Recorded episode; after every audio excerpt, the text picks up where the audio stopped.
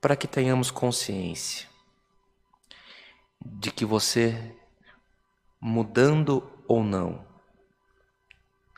o seu status social, as suas condições, a vida que você leva, os medos que você precisa dominar, eles continuarão a existir. Porque esses medos, eles não te perseguem.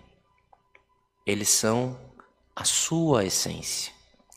Então você não luta contra um medo mudando de uma situação social, mudando de uma cidade, mudando de uma casa. Você enfrenta as tuas perturbações debaixo da comunhão do sangue de Jesus Cristo, mas você enfrentando você mesmo. Você cuida de você.